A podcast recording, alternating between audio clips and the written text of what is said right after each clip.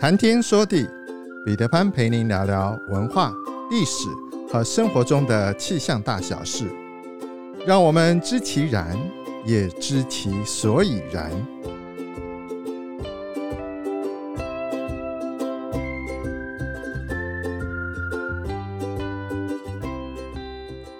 谈天说地，潘大刚空中与您相会。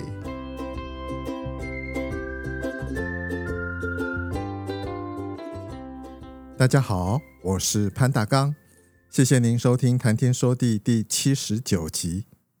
俗话说“百善孝为先”，这是我一直奉为圭臬的价值。其实很早以前，我就想要在《谈天说地》聊聊孝顺这个话题，因为每一年到了过年、中元普渡、清明祭祖和双亲的忌日的时候，往往在慎终追远之时。一发思念及感恩父母的恩情，每每回顾往昔与父母相处的点点滴滴时，尤其让我深刻体会到“子欲养而亲不待”的遗憾。曾几何时，当我遇到和我年纪相仿、父母亲依然健在的同学或者是朋友，我总会羡慕地对他说：“这是您的福气，毕竟生命的无常，谁也无从预料。”亲子能够相聚就是幸福，就是最大的福气。在我的人生哲学中，举凡能够把孝顺实践在生活中，又能够拿捏得宜，这个人肯定是个性格善良、德行不差的人。就在我重新整理二十四孝的故事的同时，突然注意到，在虚拟世界中有不少批判性的文章。和短影片主张孝顺是一种道德绑架，是过时的观念，是老一辈钳制年轻人阴谋的设计，更是中华文化中落伍的主张。当我看到这一个令我惊讶的标题，李安说孝顺是一个过时的观念，忽然让我毛骨悚然。接下来，我想用关键评论在。二零二三年一月十四号的一篇文章，它的标题是“李安说孝顺是一个过时的观念，但孝的本质可能和您想的不一样”。作者是北京大学儒家思想哲学博士钟馗先生。这篇文章的内容给我很多的启发和回响，我想在这里和大家一起分享。想到孝顺，可能就想到对父母百依百顺、言听计从。父母说东，明知方向错误，也得拖着两只不甘愿的脚往东。跟随这个逻辑，再往前一步，就推导出那一句屁话：“天下无不是的父母。”但这一句话是孔子说的吗？对不起，还真不是。那是谁说的？李安说：“孝顺是一个过时的观念。我不教小孩孝顺，只要他感受到爱，同时也爱我就够了。”在陈品仁的《舟山箴言》（Talk to You） 看到这一段箴言，忍不住紧盯不放。我喜欢导演李安，对李安的箴言却忍不住沉吟再三。当我们想到孝顺，我们想到什么？赫赫有名的二十四孝吗？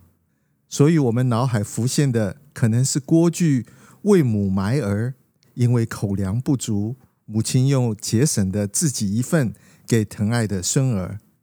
郭巨索性挖洞准备埋掉侵占口粮的亲儿，光想就不寒而栗。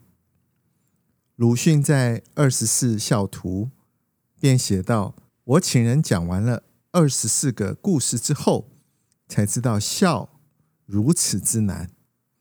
对于先前痴心妄想做个孝子的计划，完全绝望了。孝顺是泯灭人性，是百依百顺，是言听计从吗？当我们想到孝顺，即使不是泯灭人性的锅具埋儿，我们想到的是什么？对父母百依百顺，言听计从。父母说东，明知方向错误，也得拖着两只不甘愿的脚往东。跟随这个逻辑，再往前走一步，就推导出那句屁话：天下无不是的父母。只要做了父母，自然而然的就站到正确的那一方，即使犯错，也可以理直气壮。那么，“天下无不是的父母”这句话到底是谁说的？我猜普罗大众会像我年少般那样，一厢情愿推断肯定是孔子。反正孔子的嫌疑最大。真的是孔子说的吗？对不起。还真不是，那是谁说的？对不起，不可考。反正儒家正规的典籍是找不到的。孝顺不等于孝，别说天下无不是的父母，就说孝顺吧。孝与顺两字连着用，已经是汉代以后的事了。先秦的圣哲只说孝，不说孝顺。请问孔子如何论孝？撇开我们这一辈熟悉的文化基本教材，抛开语录体的《论语》，从孔子师生的日常，不难管窥孔子界定的孝。至于孝是什么，可以从曾子的孝行来观察。曾参和老父曾点一起下田工作，误把菜苗当作杂草。一锄砸下去，菜苗断作两截。曾点眼尖，发现儿子犯了错，本该往地里去的锄头立刻转向了往曾生身上去。曾生被盛怒的老父打到昏死过去，一连躺在床上好几天。曾生挨揍了，孔子的反应是什么？曾生乖乖的挨揍，被老父打得昏死过去。这不正是我们认定的孝吗？所以曾生应该得到孔子的表扬。对不起，没有。曾参躺了几天，复原的差不多了，想去见孔子，孔子拒绝了。满心委屈的曾参又等了几天，孔子终于点头接见。孔子从一个古老的故事讲起，以大孝之名的帝舜。始终不得老父鼓手欢心，说是动辄得咎，一点也不为过。但大顺如何应对？大仗则走，小仗则受。不是听任老父痛打，让老父消气就好。与此同时，感官得足够敏锐，发现怒火攻心的老父打到不知轻重，可能要出人命了。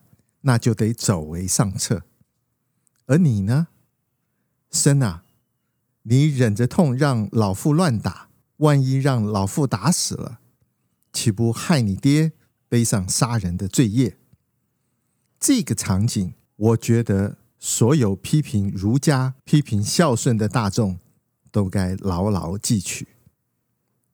孔子究竟怎么解释孝？话说回来。儒家讲孝的色彩的确非常鲜明，单一场景似乎很难为孔子或儒家开脱。我们就援引《孝经》为证吧，《孝经》是师生问答，曾子问孝，孔子作答，其中有这么一段：曾子曰：“敢问子从父之令，可谓孝乎？”我私心揣测。或许这就是后世“父要子亡，子不得不亡”的变形由来。曾子问老师：“儿子对父亲的要求言听计从，百依百顺，这样是孝了吧？”猜猜孔子的反应？是何言语？是何言语？孔子气得跳脚：“你这是什么话？这是什么话？”他停了一会儿。大概等气消了，他才继续的说：“故当不义，则子不可以不争于父；故当不义，则争之。从父之令，又焉得为孝乎？”亲如父子，发现老父犯错了，做儿子的当然得想方法设法纠正，这才是孝，这才合意。够颠覆我们的认知吧？先别取笑曾子固漏不通，人家好歹是个真正的孝子，大名鼎鼎的持子痛心。家里来了意外的访客，母亲不知所措，情急之下对准自己的指头狠狠咬下去。这种剧痛居然秒传到贞子身上，他心下一惊，猜到母亲有事。立刻飞奔回家，母子连心，未必是怪力乱神。我自己身为人母，完全理解那是怎么回事。可是我也得惭愧地承认，母子连心，通常是母亲比较容易感应儿女，而做儿女的能够感应母亲的就近有限。曾子出于至诚的至孝，让他可以及时感应母亲的痛。